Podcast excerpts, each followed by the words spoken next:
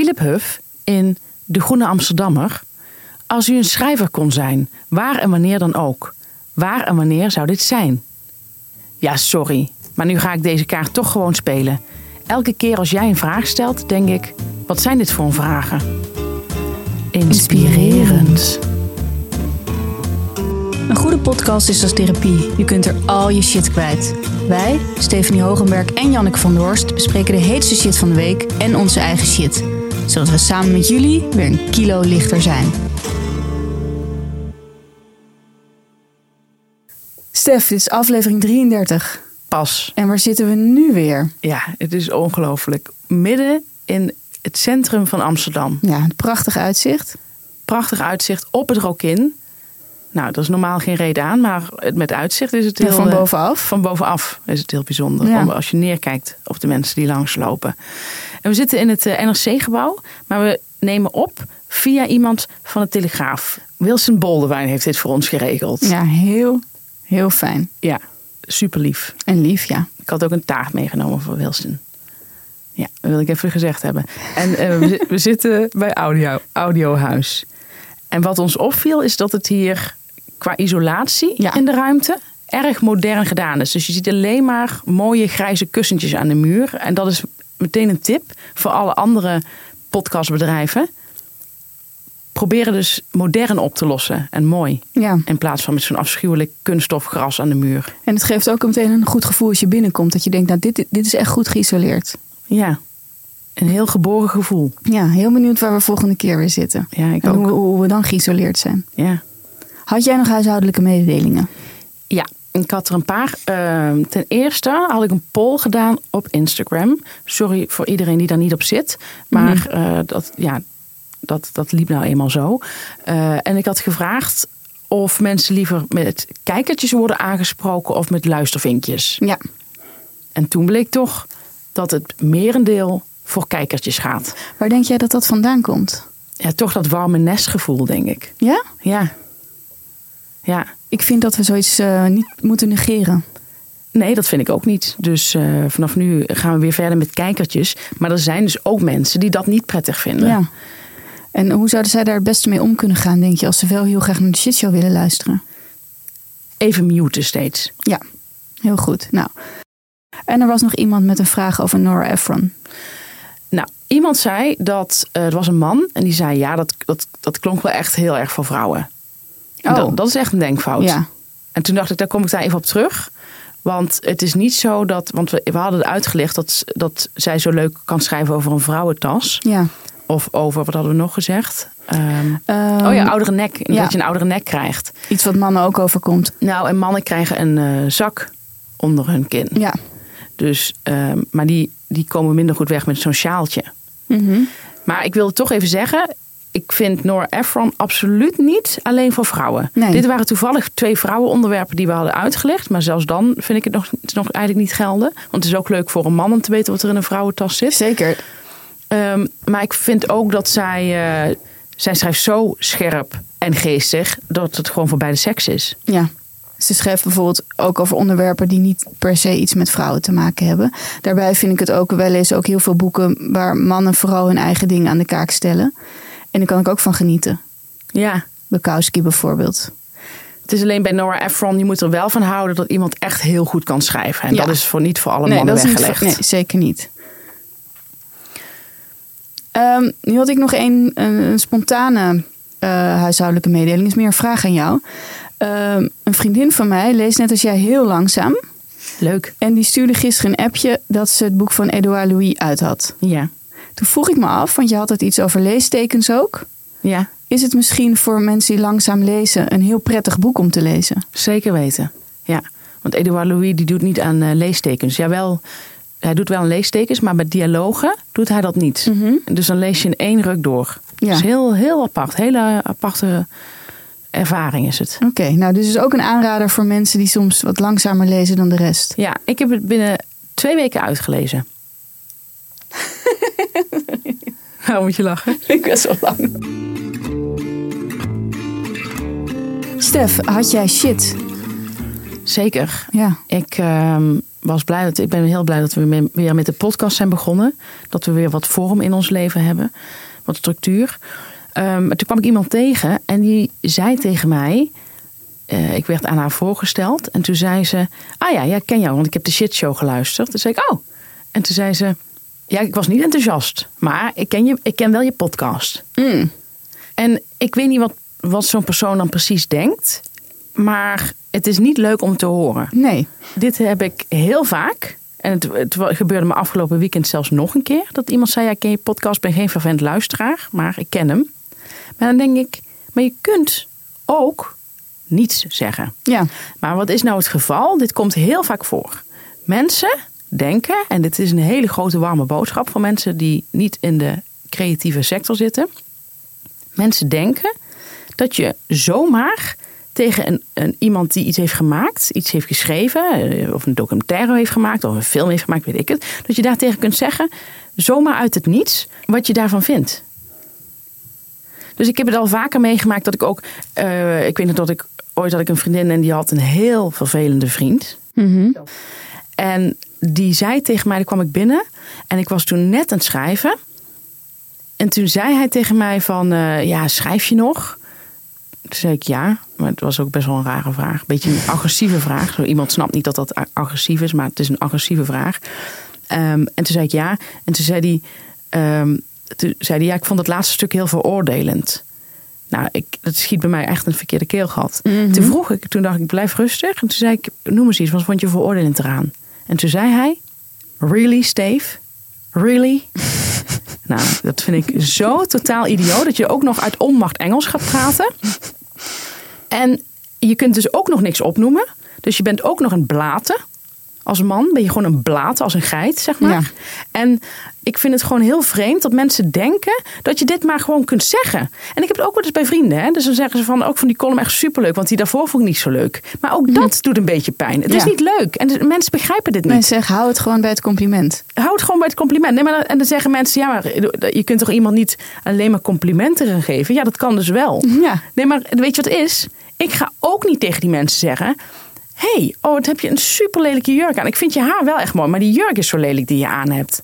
Dat zou precies hetzelfde zijn. Ja. En dat, we hebben toch met z'n allen een ongeschreven regel... dat je niet zomaar tegen iemand gaat zeggen... dat je diegene lelijk gekleed vindt. Ja. Dan zou ik de hele dag bezig zijn. dat was ook iets wat die vriend deed, van die vriendin. Die zei vaak tegen mij dat hij dan iets niet mooi vond wat ik aan had. En dan denk ik, hoe kom je erbij? Jij hebt gastra aan. Jij mag nergens iets over zeggen. Ik vind het zo absurd. En dat ja. is echt, ik wil voor iedereen die, die dus niet zelf eh, iets creatiefs maakt, wil ik dus het advies geven: hou gewoon je mond. Tenzij iemand aan jou vraagt: wat vond je van mijn column? Ja. Maar dat zal ik nooit aan iemand vragen zodra het in het blad staat. Of Nee, en zeker wat. niet aan bepaalde mensen waarvan je al weet dat het misschien de verkeerde kant uit kan gaan. Ja, Ja. omdat ze een heel andere smaak hebben. Ja, ik had laatst iets eh, bijna soort gelijks, maar niet helemaal. Een vrouw die zei tegen mij: Ik heb je podcast geluisterd. Ik zei: Oh. En toen stonden we naar elkaar te knikken. die begreep wel, ik kan nu niets negatiefs zeggen. Maar die kon het ook niet over de hart verkrijgen. Dus blijkbaar om iets positiefs over te zeggen. En toen dacht ik: Ja, je had ook niks kunnen zeggen dan. Dan zeg je niks. Ja, Ja, ik, want het was me duidelijk door dat geknik. ja. ja, ik vind het heel erg gek. En ik weet dat meer mensen hier tegenaan lopen. Die dus Ja. eh, schrijven bijvoorbeeld. Wat is jouw shit, meisje? Nou, het was eigenlijk shit van mijn dochter. Ehm, maar ook weer verweven met mijn eigen shit. Zoals sowieso natuurlijk als je dochter shit heeft, is het ook jouw shit. Maar het was ook nog verweven met een ander soort shit aan mij. En dat is ehm, mijn dochter eh fietste donderdagmiddag naar huis van het strandje bij ons in het dorp. We, het is drie minuten fietsen naar ons huis. Zij stak netjes haar linkerarm uit. Eh, zij is nogal wiebelig op de fiets, vind ik altijd al een beetje. En ze stak er zijn hand uit naar links, maar ook de stuur ging mee naar links. Met de rechterhand stuurde ze. En ze maakte echt een hele nare draai. Echt heel naar. Was je erbij? Ik was erbij, ik fietste erachter. Ik zag al vallen en ik dacht echt, oh mijn god. Ik dacht, die ligt helemaal open. Ook in het bikinietje op de fiets natuurlijk. En toen kwam ik bij haar en ze huilde, huilde en ze hield haar arm vast. Ik zal het niet vertellen hoe het er precies uitzag, maar je zag meteen, oh mijn god, dit is echt mis. Ik had nog nooit zoiets gezien. Ik zep ook altijd weg als er dat soort beelden op tv zijn, zeg maar. Ja. Ehm, dat stond helemaal niet goed. Nou, iedereen stoppen was op voor Muidenbergse begrippen een druk kruispunt. Eh, iedereen stoppen, iedereen heel vriendelijk. Mijn zoontje werd aan de kant ge- eh, genomen. Ik kreeg een ijsje van iemand. Nou, die had het helemaal naar zijn zin. Ehm, mijn fiets werd van de straat gehaald. Haar fiets werd van de straat gehaald. Mijn, mijn tas met alle spullen eh, had iemand gepakt. Ehm, nou, iemand zei, als je naar de eerste hulp moet, ehm, dan breng ik je. Nou, mijn vriend was toevallig, die was die hele week heel laat thuis. Maar die was eerder thuis gekomen en had ons opgehaald van het strandje. Dus die was er ook, dus die snel de auto gaan halen. Dus ik zei van nee, dat hoeft niet. Mijn vriend eh, gaat het doen. En toen kwam die, zei ik, oh daar is Thijs. En toen zei iemand, Thijs rijdt wel heel erg hard. en toen zei vrouw, kan hij nog wel rijden? Ik zei, nou dat komt wel goed. Maar goed, wij naar Maar de... zo omdat hij door de emoties was overgenomen. Ja, Oh. het was echt wel heftig om te zien, dat arm, zeg maar. Maar zat het bot eruit of zo? Nou, niet eruit, maar het stond helemaal scheef. Oh, dat is gruwelijk. Ja. En ik ben niet eh, heel eh traumagevoelig, tenminste niet aan de, aan de oppervlakte. Ehm, maar ik heb die nacht en die dag daarna, ik, ik, ik heb het denk ik dat, heel, dat ze viel en dat, en dat ik, het naar, dat ik aankwam lopen, zeg maar van, mijn- van mijn fiets afging, heb ik denk ik iets van 60 keer weer om, in mijn hoofd teruggezien. Maar goed, nu komt het een beetje het verhaal, wat al heel vervelend was. Want ze had ook nog de volgende dag haar partijtje. Ze zou de dag daarna proef afzwemmen en dus binnenkort afzwemmen. En ze had een muziekuitvoering met haar school, waar ze toch een jaar lang op het klokkenspel had geoefend. Eh, in het Zinger in Laren. Nou goed, dus het was allemaal zo'n, dat ik al heet het zei, we moeten vroeg naar bed, want het is een pittige week. Nou ja, zo, het wordt een leuke week, maar er is veel. Maar goed, wat ik dus zo eh, grappig vind, als je dus, nou ja, we hebben het wel hier gehad over bevalling en zo eh, laatst. En we hebben het over dingen gehad met kinderen en nou, alle slapeloze nachten en, en, die hele bevalling. Dat is allemaal eh, peanuts vergeleken met als je dus je kind hebt dat, dat echt in pijn is, zeg maar. Dat is, vind ik echt een van de naarste dingen. Of het nou is dat ze ongelukkig zijn of gepest worden of er is dus zo'n pijn. Dat is echt een van de dingen waar ik, wat ik het allermoeilijkst vind het ouderschap. En dit is natuurlijk nog relatief onschuldig, want dit is maar een gebroken arm. Disclaimer. Zo snel als Stef zich kan ergeren aan mensen, zo snel kan ze ook ontroerd raken. Verwacht in dit verhaal niet al te veel respons meer. Wat ik altijd zo bewonder aan, aan, aan mijn dochter is dat zij heel veel dingen heeft die ik niet heb. En dingen die ik ook graag zou willen hebben, zeg maar. Dus eh, zij, ze, ja, zij weet gewoon altijd toch wel goed wat ze wil. Ondanks dat ze heel bescheiden en lief is. Maar ze had zo'n pijn dat we dus bij die, eh, in de, op de eerste hulp waren. Maar ze mocht niet geopereerd worden omdat ze niet nuchter was. En eh, toen zei ze op een gegeven moment, en ze is echt een heel lief, rustig meisje. Waarvan de juf altijd zegt dat ze wel wat harder mag praten. En zij schreeuwde op een gegeven tegen de chirurg: Ik wil nu geopereerd worden. En dat vond ik ook weer. Het was heel zielig, maar ik vond het achteraf ook wel weer zo grappig. Dat ze dan echt denkt: Ik zou dan een beetje nog altijd. Ik was zo iemand die altijd een beetje stoer deed. Of nog een beetje deed van: Nou, een chirurg, ik zou wel luisteren. Maar zij stond erop: Ik wil van die pijn af. Het moet klaar zijn. Nou, had er verder geen oren naar. En. ehm, toen kwam dus mijn eigen shit van mijn hele zijn, zeg maar, naar voren. Dat ik zo onvreselijk onhandig ben. Dus zij vertrouwde mij ook niet met haar. dus zij vroeg de hele tijd van, kan papa mij even rechtop zetten? Ik zeg, maar ik ben er toch, nee, ik wacht wel op hem. En eh, omdat ik gewoon zo vreselijk onhandig ben. En mijn vriend en ook mijn dochter zijn heel erg handig. Die zien dingen. Dus als ik bijvoorbeeld met de parasol aan het eh, klooien ben, dan zegt mijn dochter... eh, ik zou eventjes iets naar rechts buigen bijvoorbeeld. En dan denk ik, oh ja, ja. Dat heeft ze eigenlijk al vanaf dat ze drie of vier was, gaf ik haar de sleutel om te bewaren. Maar goed, en nu was het dus ook, dus zij wilde de hele tijd geholpen worden, maar niet door mij. En eh, dus ook eh, mijn vriend moest bij haar liggen. En ze wilde tijd met hem zijn. En toen kwam dus nu ook het geval dat zij zo'n... ze heet- Het heet geen mitella, het is een soort ding. Ik weet niet eens hoe ze het noemen, maar het is niet echt een mitella... wat ze tegenwoordig dan vaak dragen. En ehm, dat ik vandaag eh, haar probeerde te helpen met die mitella. En dat zij zei, mam, mam, nee, zelfs met één hand gaat het mij beter af. Dus eh, nou ja, dat was een beetje mijn shit. Mijn shit was eh, dat, ik, dat ik het zo vreselijk zielig voor haar vond. En dat ik echt dacht, oh, dat je dan echt denkt, was mijn arm maar gebroken. Juist nu ook, zeg maar. Dat, die, dat je die pijn niet kan weghalen. En dat ze heeft de hele nacht, omdat ze niet geopereerd kon worden, vreselijke pijn gehad. En mijn shit was ook dat ik dan zo'n onhandige moeder ben. Die eigenlijk van zo weinig waarde is. Die alleen maar drinken en ijsjes kan komen brengen. Maar verder in praktische zin heel weinig te betekenen heeft. En ook deze week hebben we weer een adverteerder. Ja, en wie is het deze week? En ook deze week is het weer Mohi. M-O-H-I. En Mohi heeft een app voor mensen die onder een steen leven. Je hebt een app en daar kun je allerlei tips op plaatsen. Van boeken tot series, tot films, musea of podcasts. En je kunt daar iedereen volgen die jij interessant vindt. Uit, eh, van BN'ers bijvoorbeeld, maar ook eh, met vrienden. Dus het is eigenlijk een soort Instagram, maar dan alleen met tips. Ja, veel beter dus. Ja, Geen dus foto's, behalve van de tips. geen foto's met kinderen waarop staat van je bent de liefste, je bent de knapste. Eh, en wat zo bijzonder is, wij staan er ook op. Als twee individuen. Stefanie Hogenberg en Janneke van der Horst. En daar vind je ook alle tips terug die wij hier ook geven. En soms wat extra's. Nou, dus het is, gewoon weer een heel leuk medium Ja. erbij. Of in plaats van. In plaats van, Gooi Instagram eens zeggen. een keer eraf. Ja, Facebook. Ja. En ga voor mooi. Mooi app. Hebben we het goed eh, aangeprezen, denk je? En dan zijn we weer bij onze rubriek. Het mannetje van de shitshow. En deze week is het mannetje van de shitshow natuurlijk René. Mioch. Ja, Ja, wat, wat maakt René, René nou zo bijzonder? Het is een filmrecensent. ja, absoluut. Af en toe mag hij bij Bo aanschuiven. Ja. Om over bijvoorbeeld het filmfestival in Cannes te vertellen. Wat hij heel bijzonder vindt. Mhm. En wat ik persoonlijk heel leuk vind aan René Mioch... is dat het, het, het blijft een vast gegeven. Ja, Je kijkt naar hem en je denkt, ha, dat is René Mioch. ja. Dat verandert niet. Het is iemand die altijd lacht en waarvan je de tanden niet snel ziet. En wat ik heel erg leuk vind is dat er op zijn website staat...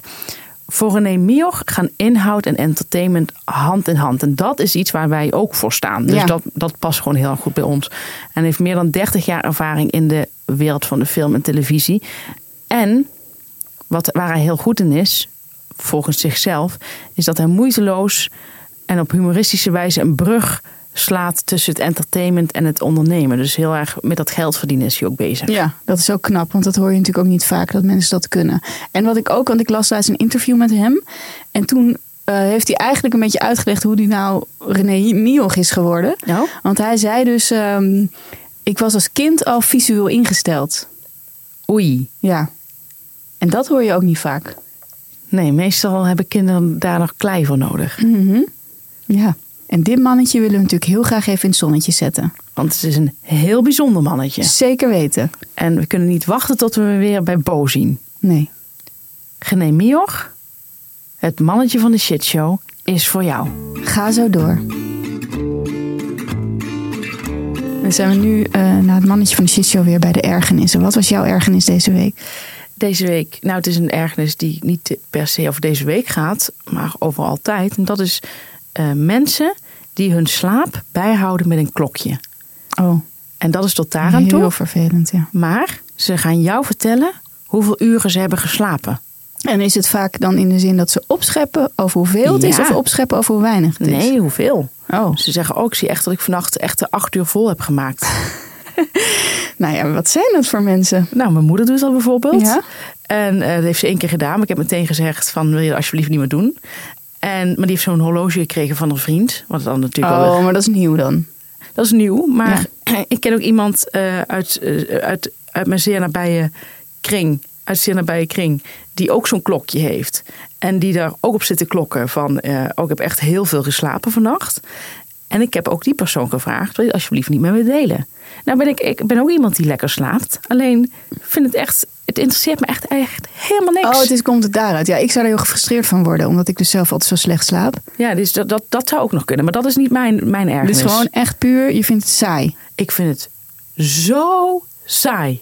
Jan, stel je voor dat ik jou nu met mijn klokje ga vertellen. Moet je zien, ik heb vannacht zeven volle uren geslapen. Ik had maar een hele korte remslaap. Dat weet ik veel. en ik heb gewoon die hele zeven uur helemaal vol geslapen. Denk je toch ook, zal mij worst wezen? Ja.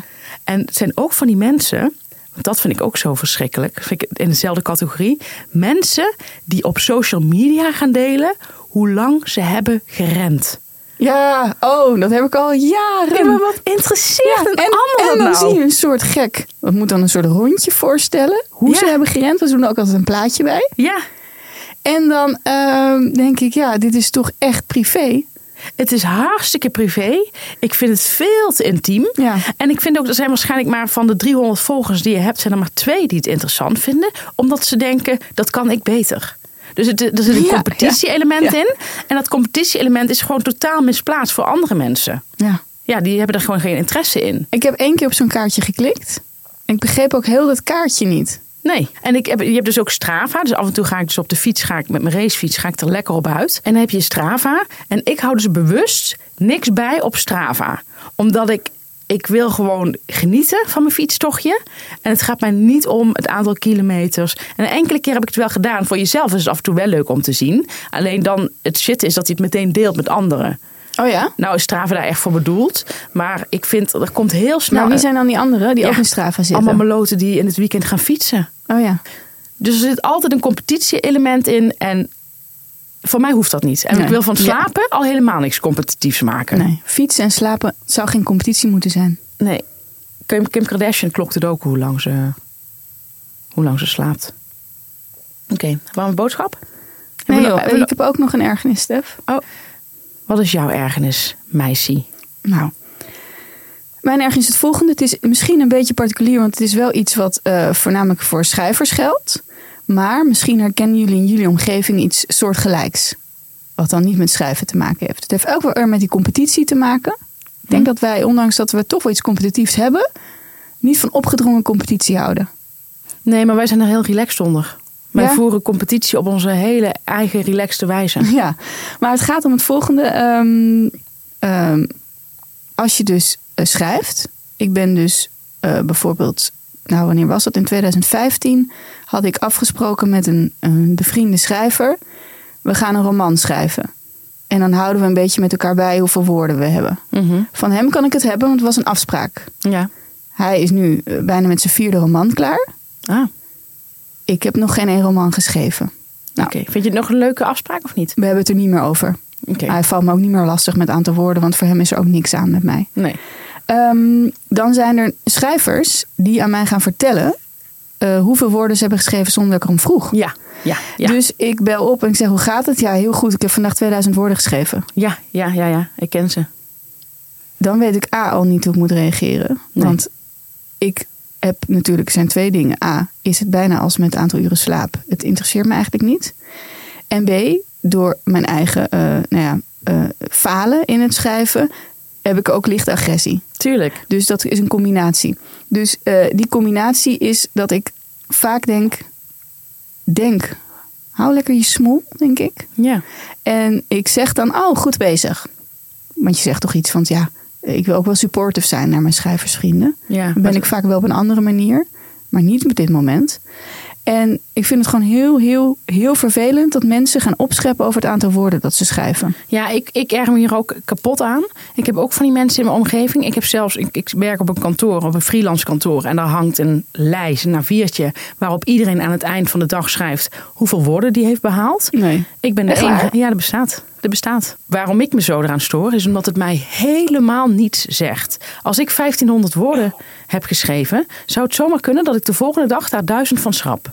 Dus wat heeft het voor een zin om dat te delen? Ja. Val me niet lastig. En ik vind 500 woorden per dag, net als Herman Koch, meer dan genoeg. Ja. Maar Herman Koch schrijft elk jaar een boek. Ja, Zo kun je er ook komen. precies. Elke dag 500 woorden en daarna lekker eh, op het terras gaan zitten. Precies, met een lekkere cerbessa. Precies, dat is ook het beste. Dus ik heb ook iemand in mijn omgeving die, wil, die zei: Ja, ik wil 1500, euro- eh, 1500 woorden per dag schrijven. Maar ik moet ook nog werken daarnaast. En eh, ik weet niet hoe ik dat moet gaan doen. Ik zei: Nee, maar 1500 woorden per dag. Ik begrijp, begrijp gewoon niet hoe je aan dat getal komt. Nee. Hoe, hoe, hoe, hoe kan je nou denken dat dat kwalitatief goed wordt? Ja, maar er Dus- zijn natuurlijk altijd uitzonderingen voor mensen die dat kunnen, maar eh, het zijn echt uitzonderingen. Ja.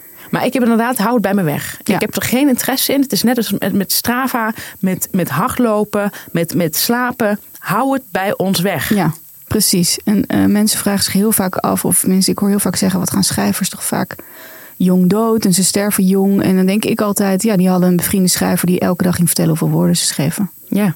Ze jagen daarmee echt mensen de dood in. Ehm, dan zijn we bij de warme boodschap. Stef, jij hebt ook een boek mee, zie ik. Ja. Jij ook? Ja, ik heb ook een boek mee. Oké. Ik denk ook door jouw vorige week, jouw aansporing van het anders lezen. Ik kan me echt voorstellen dat het aangekomen is bij mensen.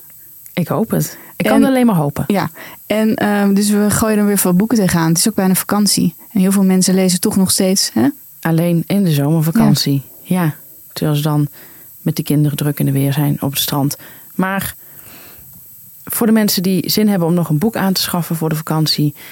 Ik heb als tip Bob den Uyl. Oh, leuk.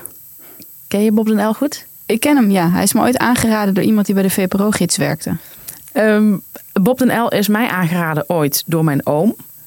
En af en toe pak ik daar een verhaal uit om gewoon eventjes lekker te lezen of te ontspannen.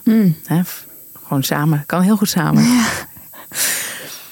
Bob den Uyl. En het boek heet Het reizen vereist sterke zenuwen. Vind ik al een geweldige titel. En het is een verhalenbundel over reizen. Ja. En hij beschrijft gordroog gewoon ja, wat hij meemaakt op reis. Nou, het is beter dan de meeste eh, verhaaltjes op waar ben jij.nu. En ik vind, eh, wat ik, ik, het is, ja, ik vind het heel komisch. En ik moet er vaak ook helemaal niet aan denken dat ik daar dan eh, zou, zou zijn. Zeg maar, die, die al die dingen moet meemaken. Maar ik vind het ook dat die. Ehm, het zijn niet per se heel grote verhalen. Maar het is eigenlijk een beetje. De, ik kom terug op die kritiek die ik al had in aflevering 1. Dat mensen die gaan dan heel lang backpacken. Hè. Dan zijn ze drie maanden gaan ze naar Indonesië of naar Cambodja. En dan komen ze terug. En dan hebben ze geen enkel verhaal. Behalve iets over de cultuur. Nou, dat is vaak iets wat mij helemaal niet interesseert. Omdat als ik daar geïnteresseerd in zou zijn, ik daar een boek over zou lezen. Dus ik heb liever iets persoonlijks. Ja. Maar dat ontbreekt bij de meeste mensen. Nou, en Bob den Uyl, die voldoet totaal aan die verwachting. Aan die, aan dat, aan die behoefte die ik heb. Ja. Dus hij gaat op reis.